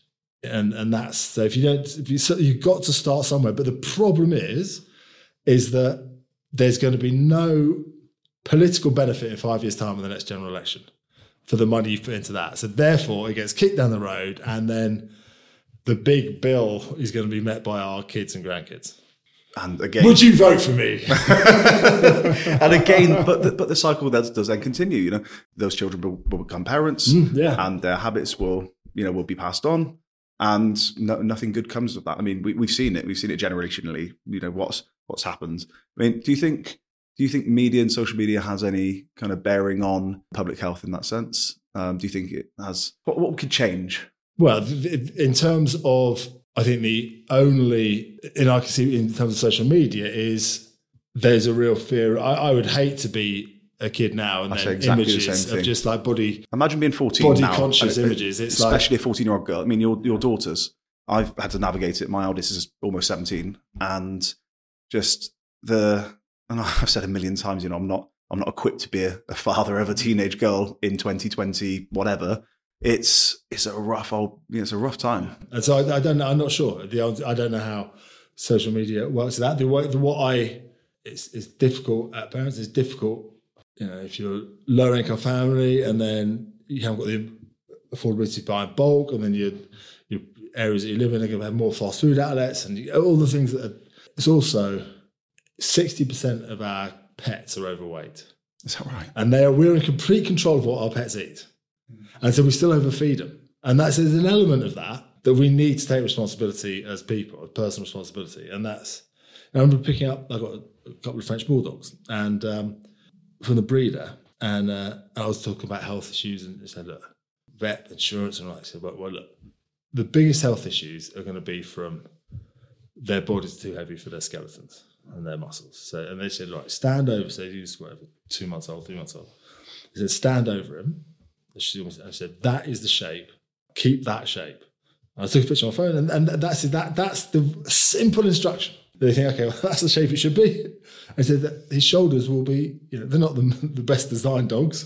Evolution may have sorted them out if it wasn't for people like me, but it's it just, just I'm pretty full on about right. This is what he. So that shape does not change, and therefore the health issues that go along with it. In the same way, our evolution as, as bipeds, we're still not there. If we're bloody eating too much, we're going to end up in bad backs and all manner of stuff. What is the process then, um, politically, to get from where we are to Well, so- um, as in for you personally, like The- so, there's so seat, so you got to gain a seat, fight for a seat to to then represent, and so they'll select it now so that you can gain knowledge of that area if it's not the area you live in, and then um, and then fight for the whatever the general election is going to be called. It's a brilliantly, it's a great democratic system in in terms of if you t- take take a really you know take a very safe seat that the MP there doesn't change very often. So for your if you're a member of whatever party is, and you're selecting your candidate, and if you're the majority party in that area, that that's a 20 year decision because they, they're going to be so that that vote you make now actually affects 20 years of the person you're going to write to and say, I need this sorted out because I'm seeing your surgery. That so it's a big so you got to persuade people, and that I think that's I think it's fantastic, and it's they don't care what you've done; it's what you can do for them. But essentially it's becoming an MP. Is Yeah. the thing to And if, if that doesn't work, then I if if the way I view it is that if I get everything I can, and if it doesn't work, then I would go back and and you know for think tanks and try and affect policy that way. And I mean, you, you've got incredibly valid voice in in this space, and and I think it's it's important that we listen to the people that have. It's, it's you come into this with the best intentions, and in my view, anyway, you know, there's a you know there's an empathy towards it, or you know, well, no, thank you, and, that's that's I think I, something I want to do, and I don't have to do, and but I also know that I'm not I'm not the biggest expert, but that that I'm, I can learn, and so there's the ability to you know. To know that, and then there's also it's the, Given. I, I, I'm pretty good at a long-term goal, and I could t- working yeah. in a team, all that sort of stuff. So maybe something, somebody with a chance. Who knows? Well, I mean, and then I guess to, to go back to the uh, to the to the boat race and that single mindedness and the reason that I bought the Arnie documentary and Hmm. um, you know with with that drive and ambition and then the goal to achieve. You set yourself a goal. Obviously, you were learning anyway. You know, you went to uh, to, to, to study. But how much of a percentage? We talked a lot in percentages, didn't we? Um, how much of a percentage did the boat race play in going to Cambridge versus the um, the course itself? That if if the course hadn't been offered by Cambridge, mm-hmm. I wouldn't I wouldn't have gone there. Right. So it was offered by UCL and Cambridge. how like how motivated I guess were you by the the oldest competitor? Can I be the oldest winner? Did that come into your mind at all? No, that didn't. I didn't realize how much older than the oldest person I was. Ten years older than the oldest last Well, and, person. and weren't that you? person steered the boat as well. So that's oh, slightly, Oh, really? Yeah. So that, that doesn't, well, it doesn't count, but it's not quite the same. My last race, my last rowing race was the Olympic final. So in my head, I hadn't actually got that much worse, despite having rowed 15 years in my arrogant head. And then after being having been back there a week, I realised how much worse I was. And, and then, I mean, these are what 20, 21 year old. so I was older than everyone else's dad who was in no way. Yeah. So I went. I went to. There's the first week we were there. We'd watched. I, I'd watched a documentary on Nirvana on, on Netflix. And it came down to some lads that we did last night. So I watched this. None of them were born when Cobain was alive before he shot himself. And I'd been through university and seen Nirvana in concert. And I was like, okay, my cultural references are slightly, Oh, you know. I got married in 2002 and I had no idea about Tinder. You know, so you suddenly, so it's a whole, it's a whole different world. But then having been given a real slap in the face in the first week back at training, okay, right, everyone's moved on. The older you are, the better you were, and not the better you are. um, and then it became, I'd set myself this challenge, and that getting in the boat was the first thing. And there, so it was there was How many how many people were kind of vying for the spots? Eight spots, right? the eight spots in the in the blue boat, yeah. And so, well, at the start of the year, it's what forty or fifty, and then it gets whittled down, whittled down, and then it's probably me and another guy in the in the last sort of month it's bloody. James Cracknell. I'm not, I'm not getting on that boat. Well, it's. I think also I was, I was very lucky and I timed my run very well. He performed really well all year, and, it's, and I just got in. I was, a, you know, I was the last man in the boat. Like I, I come to the Cambridge, I'd run a two forty two marathon, so heart and lungs are brilliant. Sprinting and raw power, no chance. I basically was one pace, and and that's that's you know you can't get around that. You know, the lucky the race was seven kilometers, not two. But it's it's that element, and then also your body changes in that if you eat the same food, have the same diet and the same amount of exercise at forty, you had at thirty, you'll put on three and a half kilos a year. just because your, your testosterone, your metabolism slows so much. And that actually, two and a half hours is the amount of weekly exercise recommended, five half hours a week. And the reason people give for not doing it is they haven't got enough time. But yeah, so then to burn off two cans of Coke and two slices of pizza, which isn't a huge meal, is suddenly your weekly exercise. so you, realize that Something's you can't outrun a diet. You just got to, and then, you know, there's an adage of, you know, breakfast like a king, lunch like a prince, dinner like a pauper. Whereas if we're, tr- even if people are trying to be good, they may not have breakfast, have a light lunch, and have a big evening meal before they go to bed. So they think that's probably not the best time to have your biggest meal. So it's, it was all manner of things that, and that's where behavioural change comes So, in. did, I mean, did you go into it feeling like you and the other seven guys could do it? the worst level we'd accept on the race day was the best we've done in training. So you don't sit on the start thinking, oh, we've got to do something you've never done before. You do something the best you've done in training is, you know, was all right. So you think, oh, we can, that's our that's our bare minimum, and then use the adrenaline of the race day to do that. And then it's a big it's a big day. It's very different to the Olympics where all the crowds. 2,000 meters away. Here, you boat to helicopters and the crowd are right on top of you. So you can get your adrenaline could be I, I watched it. The, the boats are right in front of you, as like 15 meters ahead. Oh, well, and then, and then you just you, you walk out to that noise, and you got to warm up for forty. So your adrenaline could go really early, and then you got you, you want to be your adrenaline to be at its highest on the start, not forty-five minutes before. So experience on that side of it was was useful. I think also, Did you pass that on? Yeah, and I think also being afraid, not being afraid to challenge each other. You can't be too nice about it. It's, you know, you've, trying to win something is very different to it being yours and someone trying to take it off you. And this is our race. They are trying to take what's ours. Fight for it a bit harder rather than you both trying to win something and then, oh, you never know. Maybe oh, we just It's- came short. this is yeah. ours. This is ours. You know? That must have been and, super inspirational. And, and I guess it's it's similar to you know the mindset of the 2003 English rugby team. I think they went there thinking it was theirs. If someone's trying to knit your bag off you, fighting over you're not fighting a rag, it's yours. Hold on to it. You know, there's that kind of an element of that. You just hold on to it a little bit longer. Brings me stronger. to I didn't know this. Your medal's being nicked. Oh yeah, but that's what? I know it's very different. Like, you know, Yeah, yeah. because but were you in the house at the time? no, no, no. When, when, when did that happen? So that's um, 2006 like that. So I wasn't sure if it was pre or post No, um, no, injury. It, it, it, was. Uh, that must have been like to be honest, it's, uh, they're, they're what they are. Now, the memories are far more valuable than the medals, and that so that's you know, the worst case is that well they're, they're quite battered anyway now. So the ISC would I'm sure they've got the cast still, so you get some new ones. So they are that that side of it is that you asking? is uh, Seven- yeah. seventy- I can, can I come to different ones. I'm going to pretend I've got four, um, but no, so it- yeah, that's that What, um, what did it mean to you to win?